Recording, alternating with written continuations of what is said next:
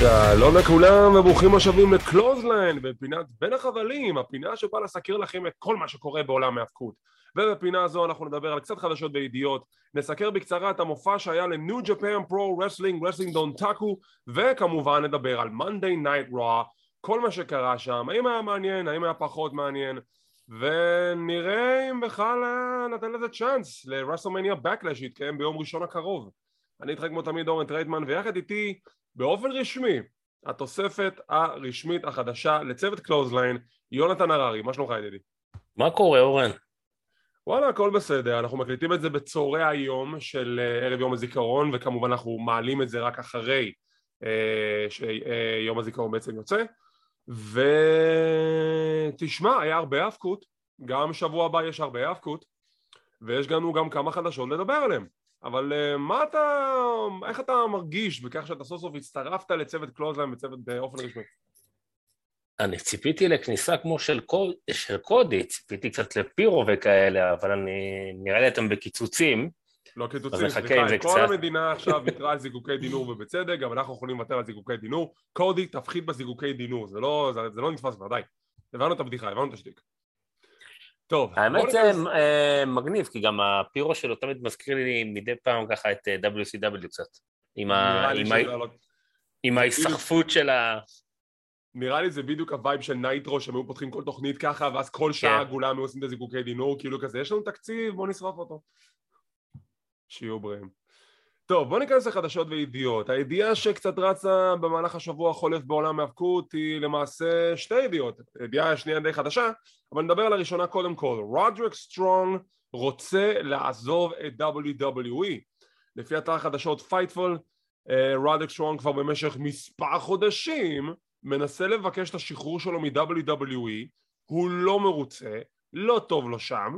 רצו לתת לו את הסיפור של The Diamond Mine שאם אתה זוכר כל המהות של The Diamond Mine בהתחלה הייתה שרודריק סטרונג יהיה אלוף ה Cruiserweight הם יובילו את מחלקת ה Cruiserweight למשהו חדש ואז בום הכל השתנה. ויתרו על האליפות שינו את ה-Diamond Mine שינו את הפוקוס רודריק סטרונג מפסיד לכל דבר שזז. ותשמע כל החברים שלו ב-AEW מלקולם ביבנס עכשיו הודיע שהוא מן הסתם עוזב ופיטרו אותו אשתו עכשיו ב-AEW אין לו באמת סיבה להישאר בארגון הבעיה היא זה שהוא חתם לחוזה למספר שנים ונכון לעכשיו WWE מספר פעמים כבר סירבו ודחו את הבקשה שלו לקבל שחרור אז הוא תקוע שם. מה אתה אומר על זה? תראה קודם כל כל, כל מה שאמרת נכון אשתו שם וכל האנדיספידדר לשעבר שם חברים שלו. הקטע שלא כך מובן לי אה, NXT 2.0 התחיל כליגת פיתוח נכון. מהר מאוד הם קלטו שכנראה משהו שפחות מתקתק, התחילו פתאום אה, להביא יותר מהמיין רוסטר לשם, ופתאום חבר'ה שם מקבלים יותר ספוטים, וזה כבר פחות פיתוח. כבר דיברנו על זה, זה כאילו איזה סוג של אה, נהיה brand קטן. תראה, עכשיו, אממ... גם סטרונג, כאילו שמה, אז אוקיי, אז אם הוא כבר שם, אז, ת, אז תשתמשו בו, כי להביא מתאבקים מה main roster לשם בשביל, אני אומר במרכאות, לחנוך צעירים, והוא מפסיד לכל דבר שזז, אני במקומו גם, לא, גם לא הייתי רוצה להישאר שם. תראה, אז למה אתם לא משתמשים בי? תראה, קודם כל, עד כמה שדיברנו שה-NXT 2.0 מקבל סוף סוף זהות משלו, וזה מעבר לדבלמנטל, זה עדיין פיתוח. זה עדיין פיתוח לכל דבר. זה אבל ש... זה השתנה מההתחלה, שהיה שוב. המון המון המון המון המון פרצופים לא מוכרים, והכל היה נראה גם נורא כזה קצת משוחרר. מן הסתם על ההתחלה יש הרבה פרצופים לא מוכרים כי זה מלא מתאבקים חדשים שאנחנו לא מכירים אותם אבל זו עדיין בהגדרה שלו ליגת פיתוח לכל דבר שמשם אתה עובר ל SmackDown ו Raw אוקיי? אז רודריק סטרונג אומר לעצמו, כאילו, זה לא מה שתכננתי כשחתמתי על החוזה מחדש, אני תכננתי על NXT כמו שהיה פעם, אני תכננתי לפתח את מחלקת ה Cruiserweight, אני תכננתי להיות אלוף Cruiserweight Champion, והיה לו קרבות טובים מול קשידה ואחרים, ואז בום, שינו תוכניות, Triple H יצא מהמשוואה, כל ה vibe של NXT שהסיפור שלה מלהיות מין מתחרה לליגות עצמאיות, ל indies, ירד מהפרק, שינו פאזה, ואתה יודע, רודריק סטרונג גם אם אתם כבר משנים פאזה ומשאירים את הקונספט של The Diamond Mine, אוקיי, לפחות תהפכו אותו למת... למתחרה רציני.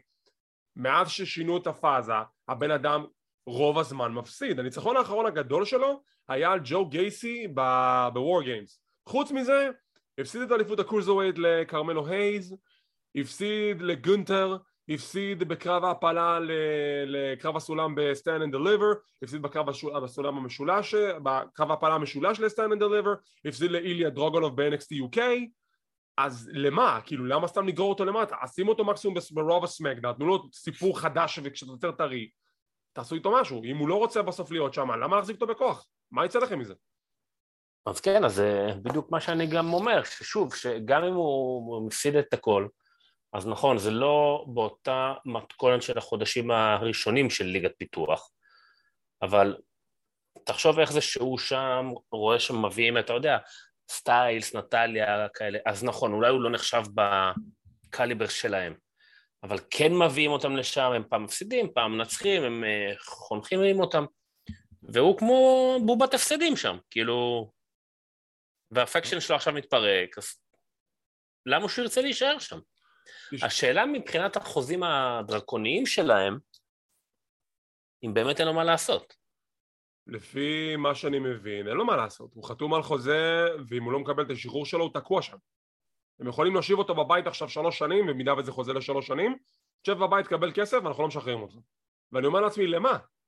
למה לעשות את זה לבן אדם? כאילו, גם אם אתם משחררים אותו, 90 יום הוא לא יכול להתאבק. כאילו, יש לו את ה-no compete clause, זאת אומרת שהוא מקבל כסף על זה שהוא יושב 90 כן, יום בבית. כן, תקופת צינון כזאת. כן, וכאילו, ואני אומר לעצמי, אז תשחררו, למה? לא חבל לכם? לא חבל על הכסף? מה, בגלל שאתם מפסידים אותו ל-AW לצורך העניין? נראה לי סתם. אולי הם צופים שיקרה מה שקרה עם מוסטפא. מוסטפא. מוסטפא, אני באמת לא יודע איך הוא חזר ולמה הוא חזר, ואנחנו נדבר על זה גם בהמשך שנדבר על מנדל איך הם קראו לו בפרק הקודם? אח של... אה, אה לא. אה, this is מופסה, מוסטפא's younger brother. לא, אבל הפעם שינו את זה למוסט, שזה סתם נכון. היה בננה, אנחנו נדבר על זה בהמשך. וזה חבל, וזה באמת באמת חבל. עכשיו, אני כן. ראיתי כמה תגובות בקהילת ההיאבקות של ישראל שמדברים על רודריק סטרונג ועל הידיעה שפרסמנו, וחלק אמרו שהוא אה, מתאבק פחות אה, חזק מקייל אוריילי ובובי פיש ואדם קול. עם כל הכבוד לקייל אוריילי ועם כל הכבוד לבובי פיש ולאדם קול רודריק סטרונג מבחינתי מכל The Undisputed Era היה מתאבק השני הכי טוב. השני, הראשון אפשר להגיד שזה אדם קול אבל מבח... אתה יודע מה? אני אתן לו את הקרדיט. רודריק סטרונג הוא המתאבק הכי טוב שהיה ב-The Undisputed Era. דגש על מתאבק יכולת בדיוק, זירה בדיוק, בתוך הזירה. יכולת זירה הוא היה הכי טוב מכל הארבעה הוא לא ראה אף אחד ממטר, הוא נתן שם קרבות מדהימים. הבעיה של ריידר סטרונג תמיד הייתה זה שהוא חלש במיקרופון, אין לו יכולת פרומו, הוא מדבר בצורה מאוד מונוטונית, הוא אה, בצורה מאוד רובוטית כאילו, אני זוכר שעשו עליו את החבילות וידאו שהוא רק נכנס לארגון ל-NXT ועשו כזה חבילות להכיר את רודריק סטרונג ואת המשפחה שלו וכל זה וזה היה נחמד, אבל רואים שהבן אדם לא יודע להתבטא בפרומואים, אין לו את זה. תמיד היה לו mouthpiece, תמיד, שהוא היה אה, עם אה, The Truth מרטיני ב-Ring of Honor ואחרי זה הוא היה ב-The Decade עם ג'ימי ג'ייקובס ואז ב-The Era הוא לא ממש דיבר, העבודה שלו בזירה עשתה את, העבודה, את הדיבורים בשבילו. וגם עכשיו מלקום ביבנס, הוא ומלקום ביבנס היו ציוות מושלם שביבנס הדגיש את החוזקות של רודריק סטרונג בגלל זה אני אומר שמבחינת פרומואים רודריק סטרונג היה הכי חלש אבל מבחינת יכולת זירה הוא הכי חזק שם. מתאבק מדהים. כן, כנראה שכן.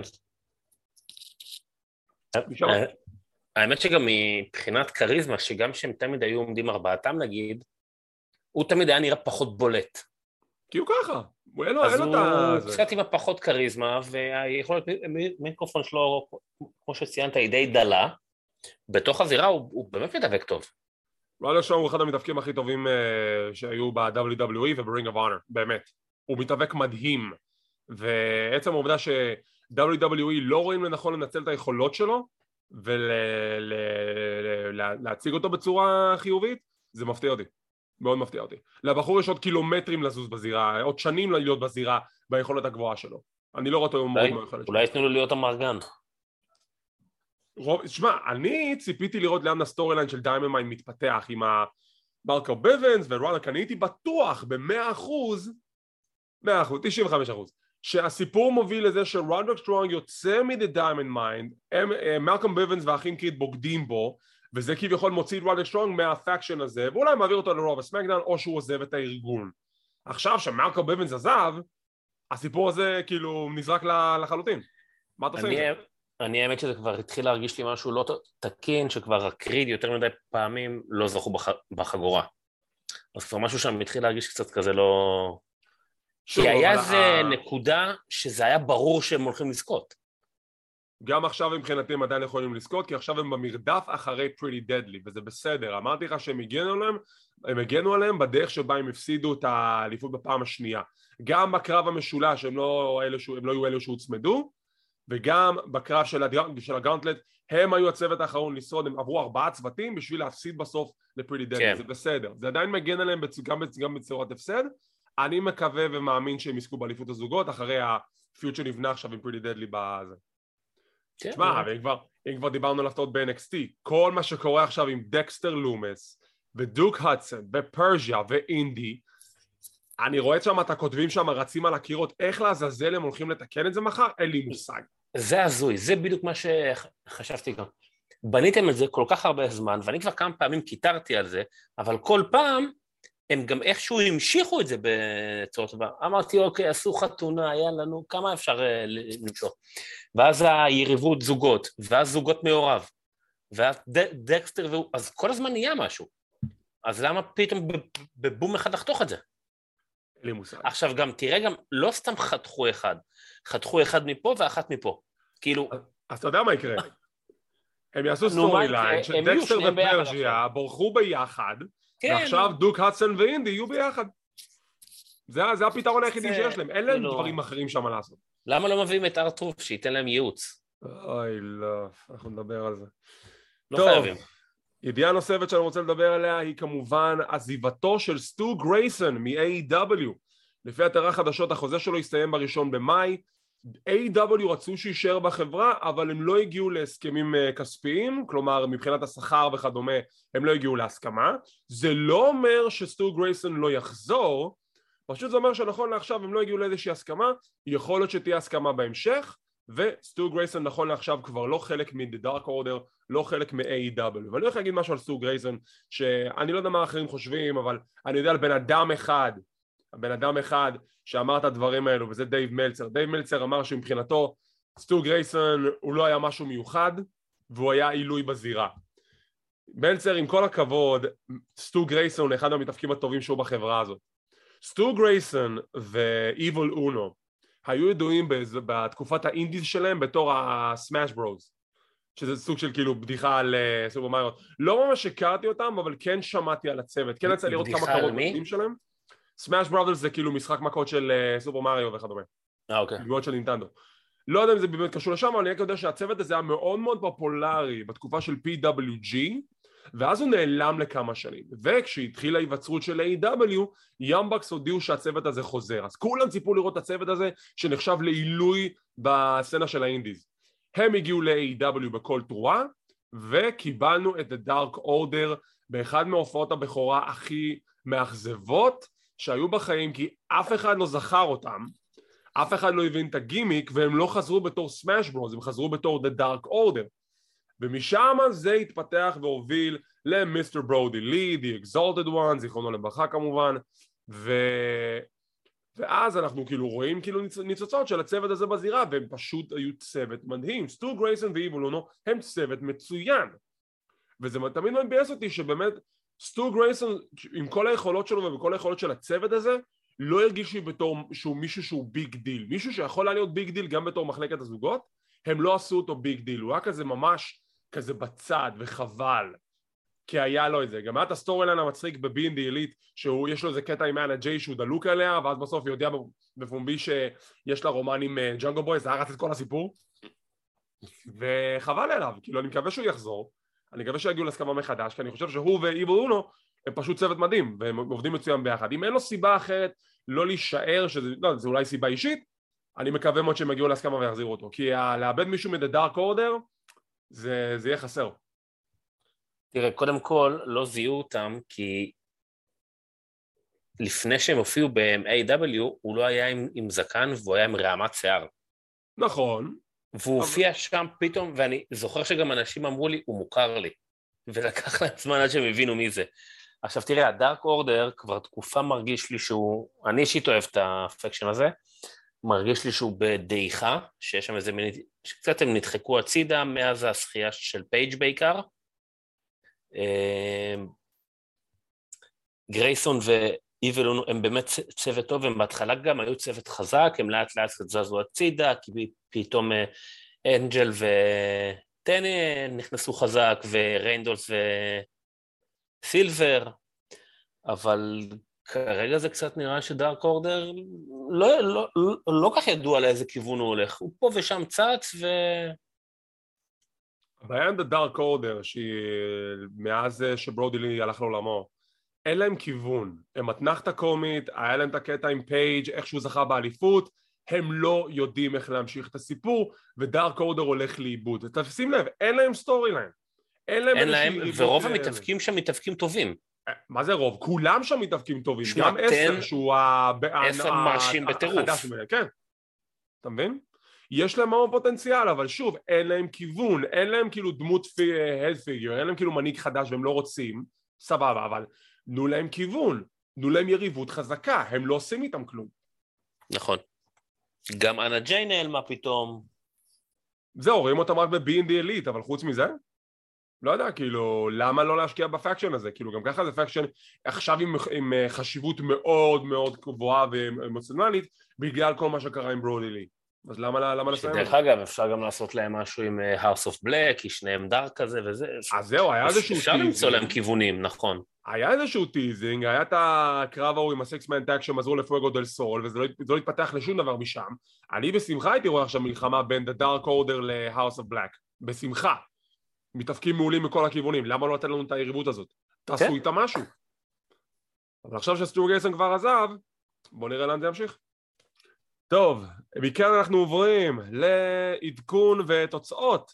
האירוע שהתקיים מארגון היפני, הארגון ההאבקות הכי טוב בעולם, ניו ג'פן פרו רסלינג, האירוע נקרא רסלינג דונטאקו, הוא התקיים ביום ראשון החולף בצהריים מפוקואוקה לעיני 8,162 צופים, אירוע נחמד ביותר עם המון הפתעות גדולות. וכשאני אומר הפתעות גדולות תבינו ניו ג'פן במשך השנתיים האחרונות אמ, אני אהיה קצת אה, לא PG הם די נדפקו מהבחינה שהארגון הזה לצערו או לשמחתו הסתמך מאוד על gaijins. gaijins זה המתאבקים הזרים שהגיעו למדינה לעבוד שם על כל המתאבקים האמריקאים שהביאו קהל על החשיפה הגלובלית יותר. וברגע שהתחילה קורונה הם סגרו את הגבולות מתאבקים זרים לא יכלו להיכנס והמתאבקים הזרים שהיו בתוך החברה לא רצו להישאר. בגלל זה הם איבדו הרבה הרבה סטאר פאוור וגם המוצר נראה חלש עם כל המתאבקים המקומיים. לא שזה אומר שהמתאבקים המקומיים לא טובים יש שם, יש שם כישרונות מפה להודעה חדשה. בין אם זה הכוכבים הגדולים של אוקדה ונייטו ו... וסנדה ורושי טנאהשי אבל שוב כשיש חוסר במתאבקים זרים אז אתה רואה שהמוצר הוא לוקה בחסר. וזה מאוד מאוד פגע בניו ג'פן ועכשיו סוף סוף באירוע הזה אנחנו מקבלים את ההכרזה חבר'ה חזרנו לעניינים. ניו ג'פן הולכים עכשיו לתת בראש ואם במשך כל השנה האחרונה הכוכבים הזרים של ניו ג'פן הלועזים הניו זילנדים האנגלים ווילו ספריי ג'יי ווייט וכל האחרים ראינו אותם בארגונים האמריקאים. ראינו אותם הרבה בארצות הברית בחוף המערבי בניו ג'פן סטרונג בגרסה האמריקאית לניו ג'פן ראינו אותם באימפקט ראינו אותם ב-AEW ועכשיו רובם הולכים לעשות את שובם לניו ג'פן וקיבלנו את ההוכחה הזאת באירוע הזה. שימו לב מה קרה באירוע אני אגיד את תוצאות הקרבות מה שאם קורה משהו מעניין אני ארחיב עליו בקרב הפותח היה לנו קרב בין לוס אינגוברנבלס דה חאפון נגד הצוות של סוזוקי גון שבאחד מחברי לוס אינגוברנבלס היה אמור להיות אגדת ההאבקות טטסומי פוג'ינאמי לצערו הוא חלה בקוביד הביאו אגדה אחרת בשם שירו קושינאקה. לא מכיר את הבחור אבל אני כן הבנתי שזה אגדת עבר. בסוף LIJ מפסידים כשטאי צ'י מצמיד את אה, שינגו טקאגי וזה אומר שיהיה לנו קרב חוזר על הגביע שלהם The King of Pro Wrestling אה, Title זה הגביע הזה שיש לו כל מיני סטיפולציות מיוחדות שנלחמים עליו בקרב במחלקת ה junior הירומו טקאהשי שנלחם נגד יו. הם בשעבה, בשנה שעברה היו בגמר טורניר הבסט סופר ג'וניורס ואנחנו קיבלנו פה קרב נהדר ביותר שבסיומו הירומו מנצח בצורה די משכנעת, די התבאסתי על יו אבל מי יודע אולי בטורניר הוא דווקא ייתן אה, יכולות סגולה יותר טובות. יש לנו קרב בין אה, חצי אחד של The Gorillas of Destiny, טונגה לואה נלחם נגד יוג'ירו טקהשי שבסיומו טונגה לואה מנצח את יוג'ירו בקהל אנחנו רואים כוכבות של סטארדם, ארגון הנשים שעכשיו גם בשת"פ עם AEW והודיע שחלק מהמתחרות שלו יופיעו שם ולהפך. קרב על אליפות מחלקת ה juniors, יותר נכון אליפות זוגות מחלקת ה juniors, שהצוות של 6 או 9 מנצח את הצוות של סוזוקי גון, קנמארו ודוקי. קרב על אליפות הזוגות במשקל כבד של ניו ג'פן, שהצוות של בולט קלאב, באד לאק פאלי וצ'ייס אוונס מנצח את אלופי הזוגות מה-United Empire, ג'ף קוב ו-The Great Okan ואת הצוות של בישמון שזה יושי האשי והירוקי גוטו. אם הייתם אומרים לי לפני שנתיים שצ'ייס אוונס ובאד לאק פאלי יזכו באליפות הזוגות של הארגון אז אני הייתי בהלם. לא ציפיתי שהצוות הזה יזכה באליפות והוא זכה באליפות שזה מהלך מאוד מפתיע בשביל משהו שקורה בהמשך ואנחנו כבר נדבר עליו. פה עכשיו נכנס לנישה של העולם המערבי חוזר. אנחנו מקבלים את ההכרזה שבחודש יוני יתקיים לנו טורניר The Best of the Super Juniors. אם אתם מכירים את טורניר ה-G1 Climax זה בעצם כמו מונדיאל שני בתים, עשרה מתחרים בכל בית, כל אחד נלחם נגד השני, צובר נקודות, והאלה שצוברים הכי הרבה נקודות מגיעים לגמר, נלחמים אחד נגד השני, ופה אנחנו מקבלים חשיפה שבנוסף למתאבקים המקומיים, אנחנו מקבלים את תשובם של מתאבקים זרים, סוף סוף. יש לנו את אייס אוסטן מאימפקט, יש לנו את ווילר יוטה מ-AEW, יש לנו את אלכס זיין, שהיה מתאבק מאוד ידוע גם ב-NXT וגם מופיע עכשיו ב-Ring of Honor. אמ, יש לנו את התוספת החדשה אה, מאיטליה, פרנצ'סקו אקירה שעכשיו הודיע שהוא חלק מהיונייטד אמפייר בקיצור יש מתאבקים זרים שגורמים לטורניר הזה לראות הרבה יותר טוב. הרבה יותר טוב. הבדל של שמיים בארץ מאשר הטורנירים בשנתיים האחרונות. וזה עשרים מתחרים, שני בתים, עשרה מתחרים לבית מי שצובר הכי הרבה נקודות מגיע לגמר והגמר הזה יתקיים בדמיניאן. משם אנחנו גלים קרב על אליפות הנבר. תמה טונגה מנצח את איבל וזוכה באליפות הנבר של הארגון שפה הפתעה נוספת. The Good Brothers גאלוס ואנדרסון עושים את תשובם ליפן, תוקפים את תמה טונגה, הם חוזרים לניו ג'פן פרו רסלינג, קארל אנדרסון ישר מודיע שהוא הולך לאתגר את אה, תמה טונגה לאליפות ה-NEVER, וכבר בולט קלאב מקבלים עוד חיזוק משמעותי בשורות שלהם. טייג'י אישימורי מתאבק הבולט קלאב מנצח את דספרדו לאליפות מחלקת ה junior, הוא אלוף ה junior החדש. בקרב על אליפות ארה"ב הירושי טנהשי מנצח את טומוהירו אישי בקרב פנטסטי אם לא ראית אתה חייב לראות את זה יונתן שבסיומו ג'וס רובינסון הבחור שאמר שהוא מסיים עם הארגון שהוא לא מחדש חוזה ועבד על כולנו לא רק שהוא נשאר בארגון הוא תוקף את אלוף ארה"ב החדש הירושי טנהשי ומצטרף לבולט קלאב. לא ראיתי את זה מגיע. לא ראיתי את זה מגיע. זה היה מהלך פנטסטי מהלך שלגמרי משנה את הפרסונה של ג'וס, זו פעם ראשונה שאני חושב שהוא heel באופן רשמי.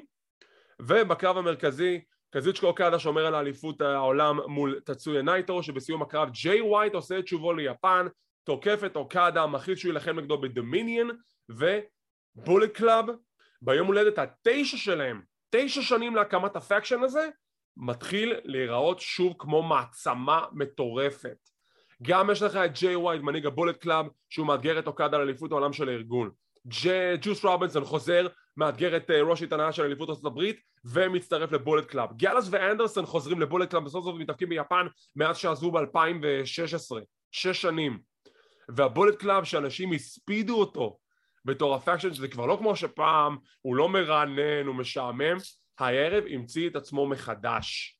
ו Bullet Club הוא חזק יותר מתמיד, הוא נראה נהדר, ובאמת כל, ברגע שהוספת מתאבקים זרים, שינית את כל המשוואה של New Japan Pro Wrestling. זה אדיר, יונתן תתחיל לראות את זה כבר, אני אומר לך אתה לא תתאכזב, ובאמת, Bullet Club, for life, תשע שנים, עדיין מחזיקים מעמד, מי היה מאמין?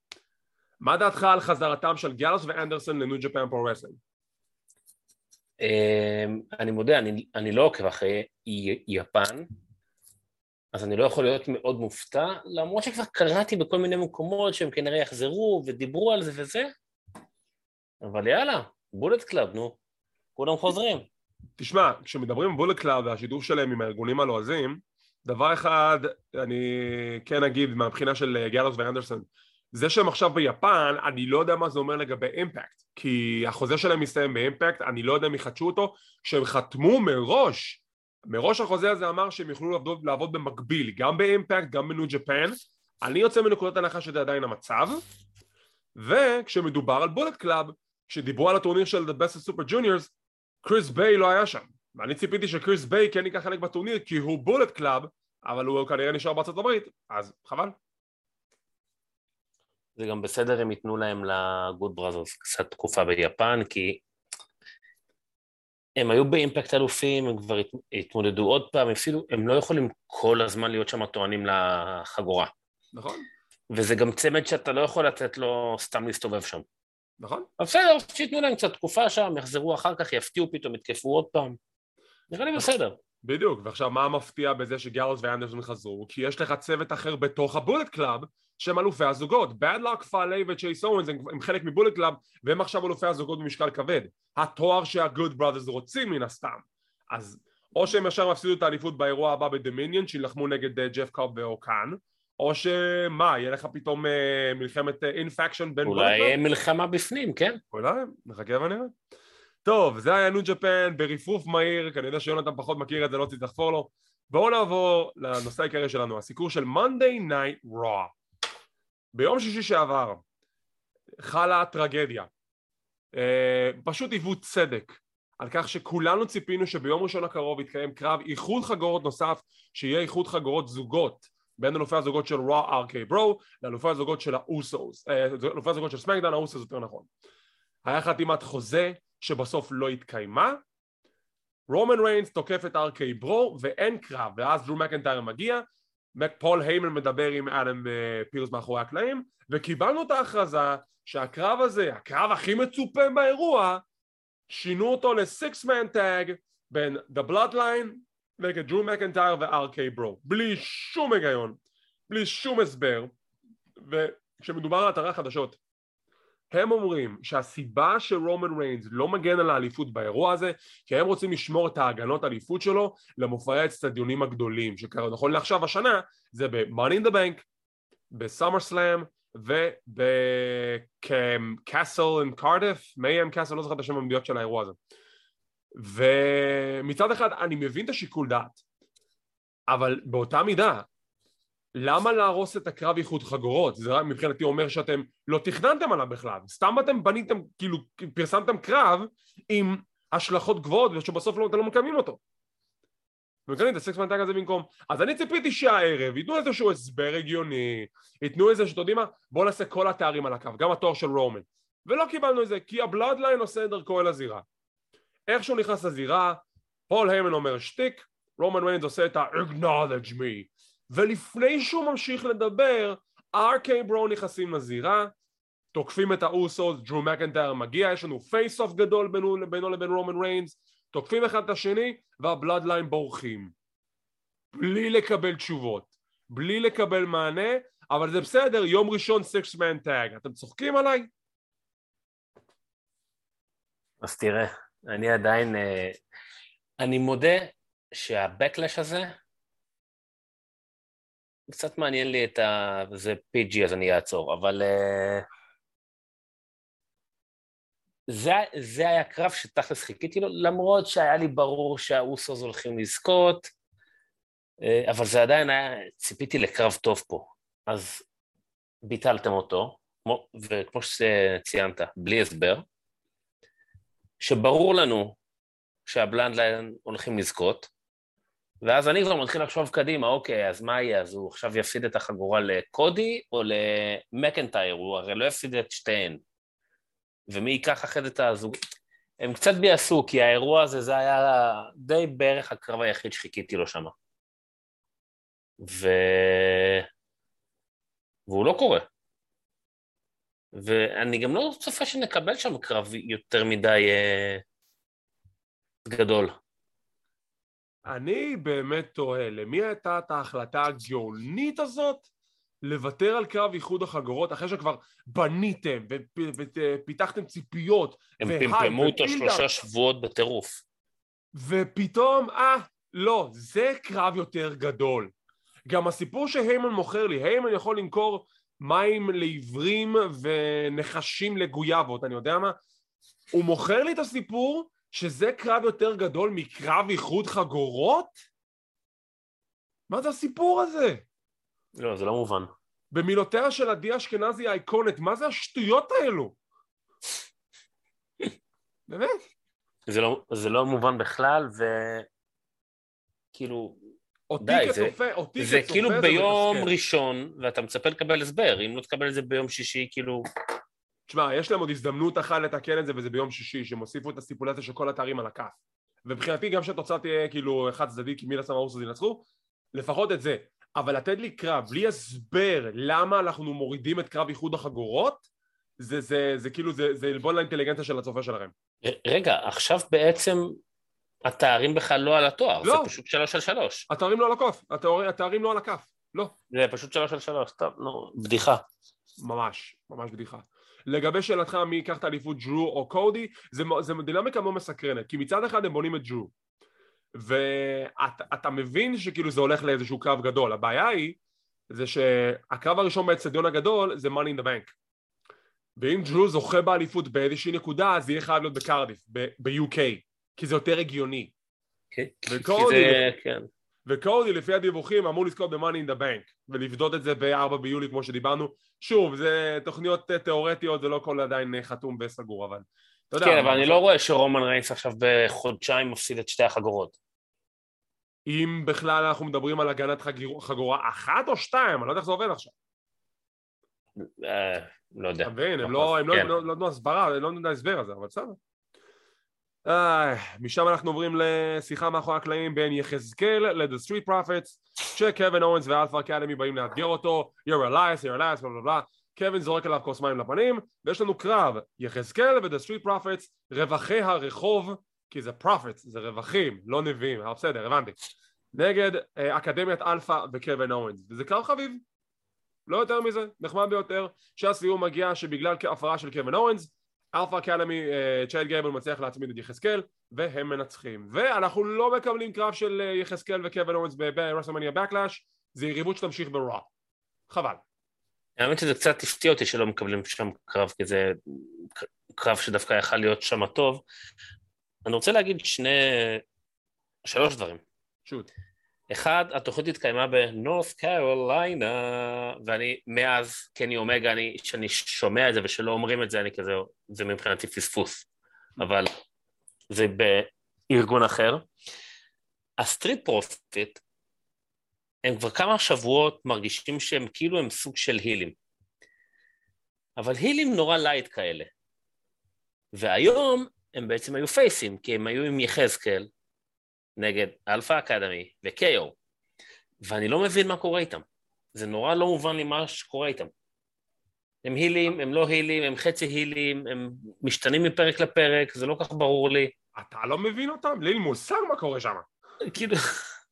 עכשיו אתה גם רואה שבפרקים האחרונים פתאום הצורת דיבור שלהם משתנה קצת, אז אתה אומר, אוקיי, הנה ההילטון מגיע סופית, ופתאום הם עם יחזקאל. ודבר נוסף על הקרב, אני נורא אוהב את החיבור של קיו ושל יחזקאל, שאיכשהו הם כל פעם מסתוותים עם, עם, עם אה, מתאבקים אחרים. וככה הם, הם יוצרים כל מיני סטורי ליינים חוץ מזה שלהם. ככה צריך, דרך אגב, ככה זה, זה בסדר לעשות את זה ככה. זה רק מראה כמה קווין אוונס טוב. קווין אוונס זה מדהים. הוא פשוט נהדר. אוצר לאומי, כבר אמרנו את זה. והקטע הזה שהם כולם מתווכחים שם ופתאום הוא מגיע שוש זה היה נהדר. גדול, גדול, גדול. טוב, משם אנחנו עוברים לריאיון מאחורי הקלעים עם איי-ג'יי סטיילס שהוא מדבר על הקרב הגדול שלו מול אדג' ברסלמניה בקלאש והוא מציע את הסטיפולציה הבאה הערב יש לו קרב מול דמיון פריסט שאם הוא מנצח דמיאן פריסט מושעה מהזירה הוא לא יכול להיות בפינה של אדג' בקרב הגדול ביום ראשון והסטיפולציה הזו מתקבלת והקרב יתקיים בהמשך התוכנית. משם אנחנו עוברים לסגמנט מאחורי הקלעים עם סוניה דוויל שאדם פירס מודיע לה שמתבצעת נגדה חקירה על המניפולציה, על זה שהיא משתמשת בכוח שלה לרעה והוא גם מכריז שהערב היא מתחרה בלבד אין לה כוח, היא לא executive, אין לה שום כוחות שליטה בתוכנית ויש לה קרב מרכזי הערב עם ריה ריפלי ובקי לינץ' ששלושתם ילחמו נגד הצוות של ביאנקה בלר, ליב מורגן ואסקה אז יפה שאנחנו מקדמים מגוון יריבויות בקרב אחד, אני אוהב את הדבר הזה כמו שעשו את זה בשבוע שעבר, לקראת רסלמניה בקלאש. בסדר, כאילו... כן. בסדר. משם, משם אנחנו עוברים לקרב הגדול של הערב, ויר נגד מישהו, אבל המישהו הזה מקבל גם רעיון, אם אני זוכר נכון קוראים לו ברט הנסון, משהו כזה, וביירן סקסון שואל אותו, מה, יש לך קרב נגד ויר? אה, יש לך משהו להגיד לפני שאנחנו נחתום על הפרטים שלך? אז הוא אומר, זה היה החלום שלי להיות מתאבק, אני פה מנוף קרוליינה, עבדתי בחנות סלאמי מעבר לכביש, או משהו כזה, ואני פה להגשים חלום. עכשיו, זה, קיבלתי פה פלשבק, זה נורא נורא הזכיר לי את ג'יימס אלסוורף וברון סטרומן, אותו וייב.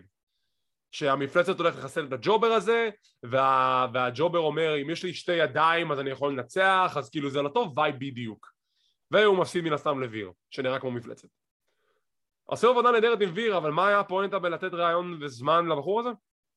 כן, למה לא נתנו ולשניים הקודמים לא? השניים הקודמים הוא פשוט נכנס, פירק אותם, אשפז אותם וזהו, ופה פתאום... למה? כי הוא מפה? אתם חושבים שמישהו בקהל יודע מי זה? הוא אמר שהוא מנורת' קרוליינה, הוא קיבל את הפופ. אחלה. אוקיי, משם אנחנו עוברים לקרב הבא, Judgment Day, השם הרשמי של ה faction של אדג' כשדמיאן פריסט נכנס לזירה להילחם נגד איי-ג'יי סטיילס, קרב טוב, נחמד, שבסיומו איי-ג'יי סטיילס מצליח לנצח, מה שאומר שדמיאן פריסט מושעה מהקרב הגדול ביום ראשון הקרוב, אדג' ופריסט תוקפים את איי-ג'יי אה, סטיילס, שאנחנו מקבלים את בואו של פין באלור, שמגיע לזירה, להציל את איי-ג'יי סטיילס, הם מבריחים את הרעים, וקיבלנו too sweet, כי מי שלא מכיר את ההיסטוריה, פין באלור היה המנהיג הראשון של הבולט קלאב, איי-ג'יי סטיילס המנהיג השני של הבולט קלאב, בולט קלאב עכשיו הם מעצמה עולמית, הם חברו להיות ביחד ואני אוהב את הציוות הזה למרות ש... שנדלקה לי נורה בראש שלמרות החיבור הנחמד בין באלור לסטיילס אני אומר את זה עכשיו, אני לא אתפלא אם באלור יעשה heel turn ויחבור לג'אג'מנט דיי לא יודע למה, קיבלתי איזשהו וייב כזה. אני מקווה שלא, כי אני כן נהנה לראות את באלור ואת איי-ג'יי עובדים ביחד אבל אני לא אתפלא מה אתה אומר על זה? אז כשהם עשו את ה-too sweet, אז אני, רצו לי שני דברים בראש. אחד, יכול להיות שיהיה קרב של אדג' נגד הדימון. היה כבר, דרך אגב. אם אתה לא Edge. זוכר, לא, Edge לא, לא, לא, לא, סליחה, היה איי-ג'יי סטיילס נגד ה Demon. נכון, לא, אז אדג' כן, נגד ה Demon. אוקיי. שתיים, אה, אם אתה זוכר לפני מספר ימים, פין באלור אה, פרסם באינסטגרם האישי שלו איזה עיצוב שהוא יושב על הזירה עם כל החגורות שהוא זכה בהן. ויש את הלוגו של בולט. על רקע נכון. שחור, וברקע, בחלש, הרקע של, הבול, של הבולט קלאב. נכון.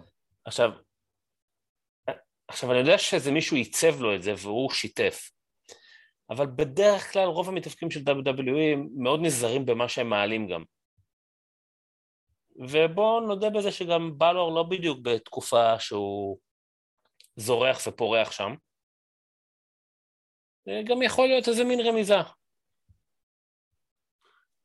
תשמע, אני מאוד אהבתי את העובדה שעכשיו בלר ואיי-ג'יי עובדים ביחד. שוב, אני עדיין אה, בהרגשה שאולי יהיה פה הילטרן, אני מקווה מאוד שלא, אבל אני אישית כן הייתי שמח לראות את בלר ואת איי-ג'יי ממשיכים לעבוד ביחד, לזמן הקרוב ביריבות מול Judgment Day, נראה לאן זה יתקדם. יפ. יש לנו שיחה מאחורי הקלעים בין סדריק ל-MVP ואומאס שסדריק רוצה שוב לעבוד עם MVP MVP אומר אה לא תודה. וסדריק מציע תקשיב אני קבעתי לי קרב הערב מול בובי לשלי שלטון לא נמצא פה הערב זה בשבילי.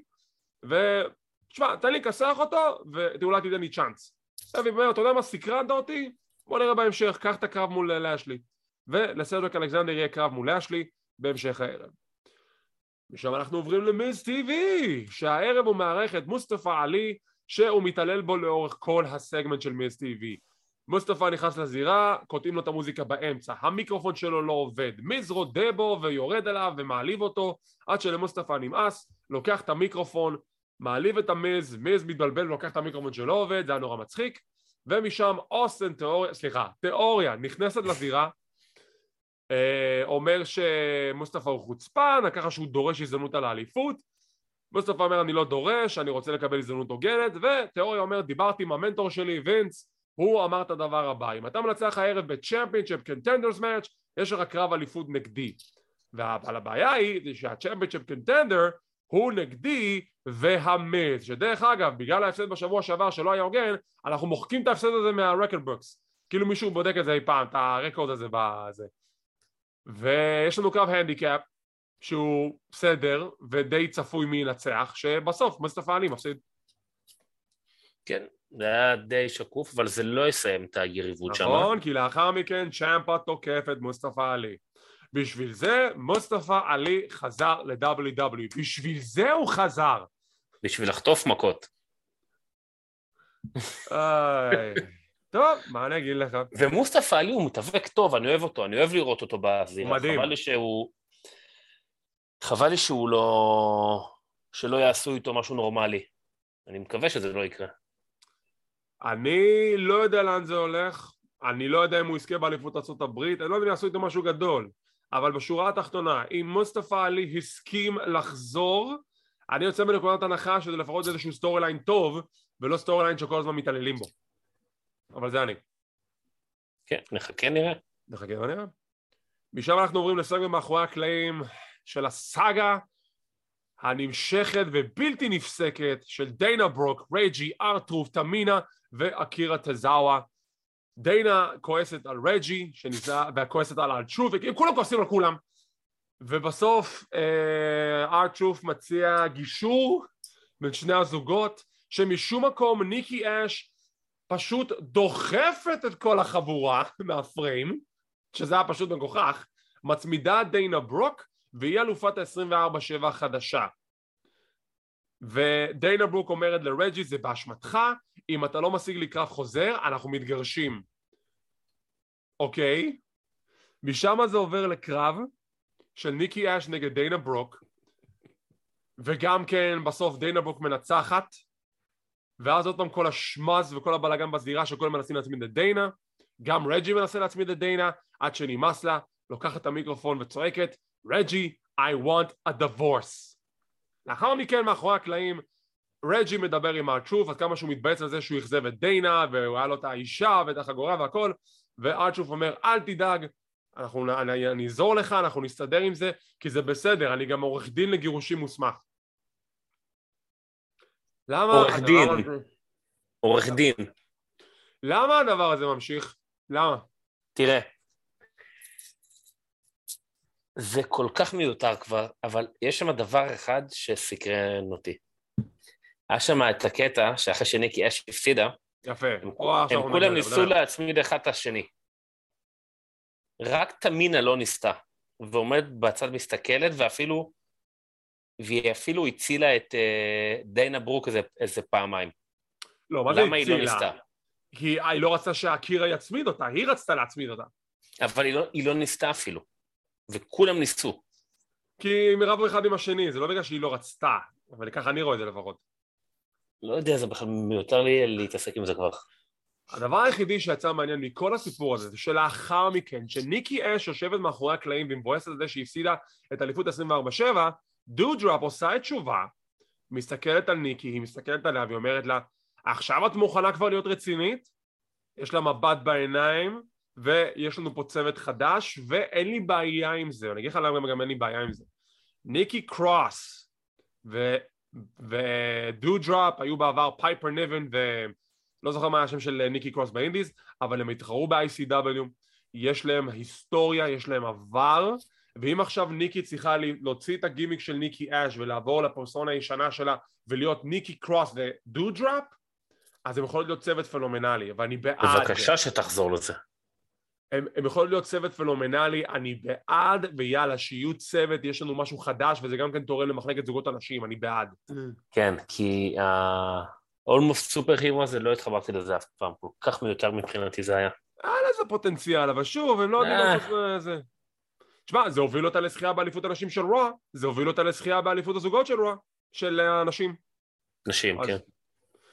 טוב, משם יש לנו ריאיון עם בקי לינץ' שאומרת שהיא תתנקם באסקה על זה שהיא השפילה אותה יאללה יאללה יאללה אין להם קרב ברסלמניה בקלאש וחבל, אין מה לעשות והם כמובן נלחמו בהמשך בקרב הגדול של הסקס מן טאג משם אנחנו עוברים לסף רולנס שהוא מכריז שהערב זה appreciation night לסף רולנס העוד מחובים, הקהל מזמזם את הנעימה שלו, ואז הוא הולך להציג חבילת וידאו מרהיבה שמגוללת את הקריירה שלו, שזיקוקי דינור, קודי רוז, נכנס לזירה, אדרנלין אין מסור, והוא מתווכח עם סף רולנס, וקודי, אני אמרתי את זה כבר אין סוף פעמים בעבר, לקודי, כשהוא עושה פרומו, יש לקודי שטיק, שאני לא יודע למה הוא עושה את זה, אני לא מבין איך הוא חושב שמישהו עדיין לא קלט את השטיק הזה, קודי אוהב להשתמש במילים מאוד גבוהות כדי להציג את עצמו בתור מישהו מאוד אינטליגנט. והוא כל הזמן עושה את זה.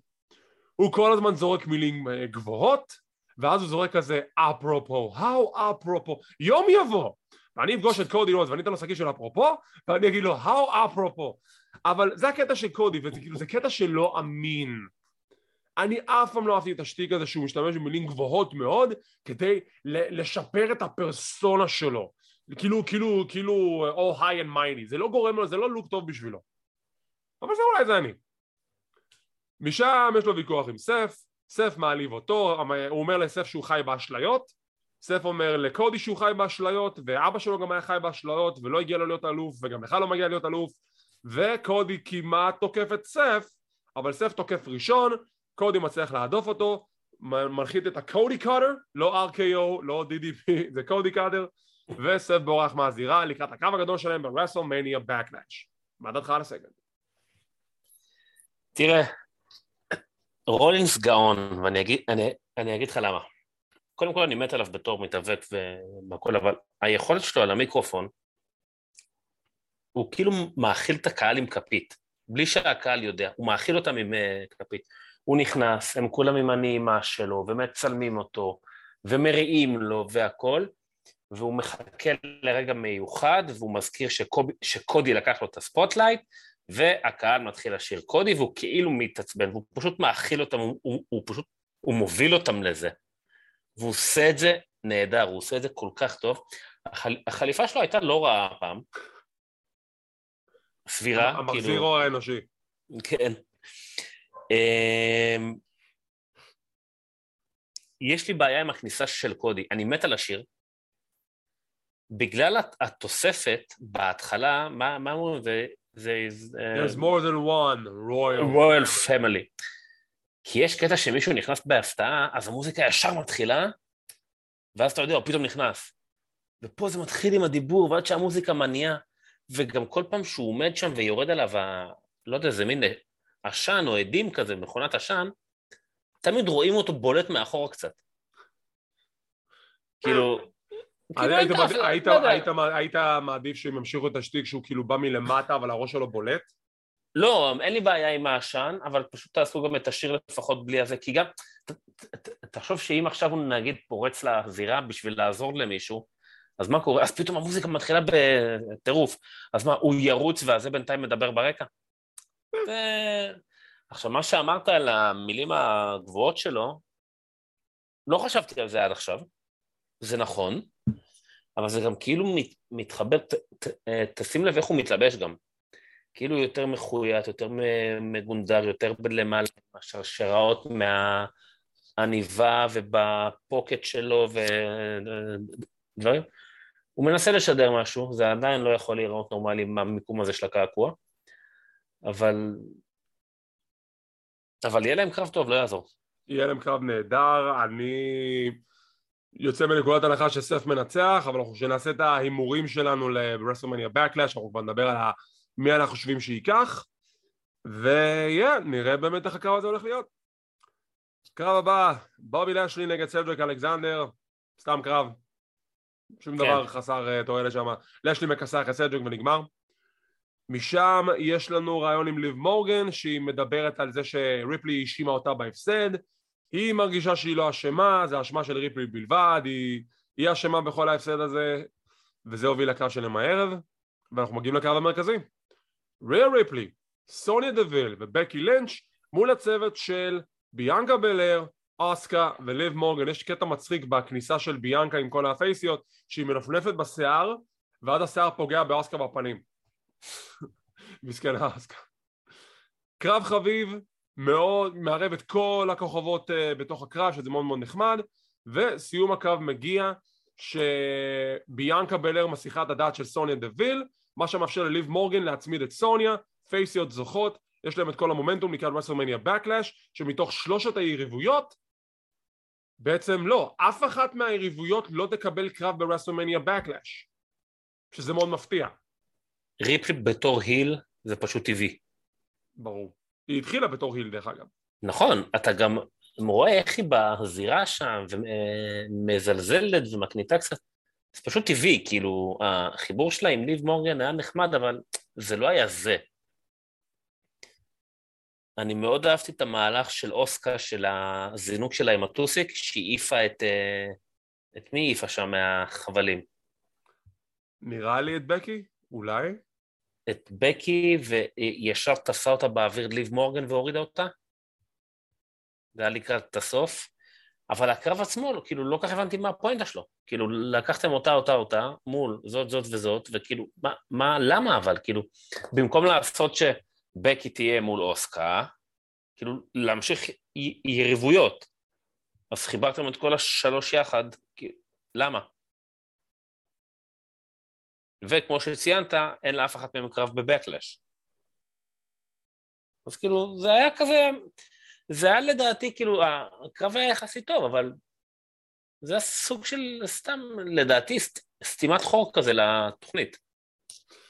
זה, תראה, הפיודים, הקרב הזה היה במקום מבחינת של המשך הפיודים לכל שלושת היריבויות. הבאסה שלי זה שאף אחד מהיריבויות לא מקבל את קרב ברסלמניה Backlash נכון לעכשיו, לעת הקלטת הפודקאסט הזה, אולי יכריזו את זה בהמשך. ואתה יודע מה, כאילו אם גם ככה זה קרב שלא מקבל קרב ייחודי ברסלמניה Backlash, זה לצורך העניין קרב שיכול היה להתקיים ברסלמניה Backlash.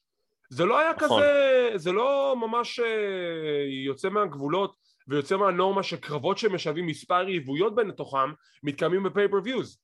היו כבר מספר פעמים כאלה בעבר שהיו קרבות six man tag.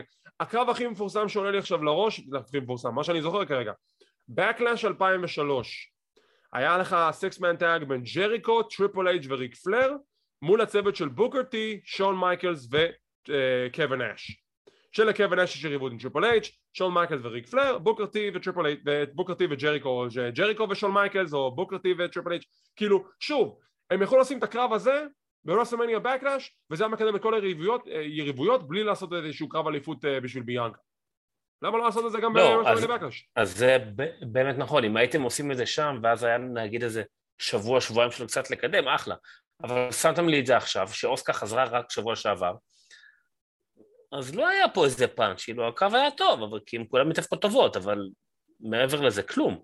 זה מבאס. זה מבאס שהם לא מקבלות איזשהו פוקוס יותר גדול. כן. טוב, אז זה היה הפרק של רוע, ואני נתתי לו ציון של 6 מתוך 10, פרק חביב, אבל עדיין מאוד מאוד מתסכל אותי העובדה שהם פשוט ויתרו על קרב איחוד חגורות בלי לתת לנו שום הסבר הגיוני, ושוב, יש להם עוד הזדמנות אחת לתקן את זה, וזה ביום שישי הקרוב, בואו נראה אם יעשו משהו, לא חושב שיעשו, וזה מבחינתי עוד uh, כף על האינטליגנציה של הצופה. וזה מעצבן. נכון, צודק. אין לי מה להוסיף על זה. חוץ מזה שאר התוכנית הייתה בסדר גמור, פחות או יותר.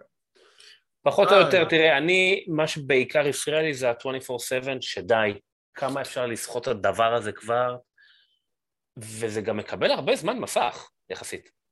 שמצד אחד זה טוב שאתם נותנים לי קצת השקעה על החגורה הזו, מצד שני כאילו די כבר עם אותם חמש דמויות, לא, די. אבל אין לי בעיה שנותנים להם זמן מסך, אבל תנו להם לפחות להתאבק. גם? כי... אה, וואי, ברח לי איך, איך קוראים לו? אה, מי? בעלה של תמינה. אה, מי? בעלה של תמינה ב storyline. אה, אקירה טזאווה. אקירה. שבוע שעבר הוא התאבק, אני כבר שכחתי שהוא מתאבק טוב. הוא מתאבק מעולה. אני כבר שכחתי, הוא כל כך הרבה זמן לא התאבק. אז אתם נותנים להם כל פרק, כל שבוע, אתם נותנים להם זמן מסך, תנו לפחות לכולם להתאבק, משהו. איי, אנחנו מבקשים יותר מדי כנראה, אבל זה אנחנו. טוב, אז זה היה פודקאסט קלוזליין בין החבלים, תודה רבה ליונתן הרי שהצטרף אליי, אנחנו נשתדל לשוב גם ביחד לסיקור בפרק השבועי של NXT 2.0 שכמובן זה special Spring Breakin' ששם התקיימו הקרבות הבאים, ברון ברייקר נגד ג'ו גייסי על אליפות NXT קרב בין האחים קריד לווייקינג ריידרס, קרב זוגות בין נטליה ולאש לג'נד נגד הצוות של ניקיטה ליינס וקורה ג'ייד, קרב משולש על אליפות הצפון אמריקאית של קמרון גריימס שמגן על תוארו מול קרמלו הייז וסולו סיקואה וגרייסון וולר נלחם נגד נייתן uh, פרייזר, התוספת החדשה מ-NXT UK. אז תודה רבה שהאזנתם, וכמו תמיד אנחנו זמינים בספוטיפיי, אפל אייטיונס, גוגל פודקאסט, אודיבל, פודבין ועוד רבים טובים, וכמובן אם אתם רוצים לראות גרסה מקוצרת של הסיקור הזה, אין לנו שני סרטונים לערוץ היוטיוב, גם של ניו ג'פן פרו רסלינג וגם של הסיקור השבועי של Raw, בערוץ היוטיוב שלנו, וכמו תמיד תחצו על הלייק, תירשמו לערוץ, תחצו לפעמון אם אתם אה, רוצים עדכונים, זה חינם, זה לא עולה כסף, אז תודה רבה שהאזנתם, מקווים שנהנתם, ונתראה בפעם הבאה.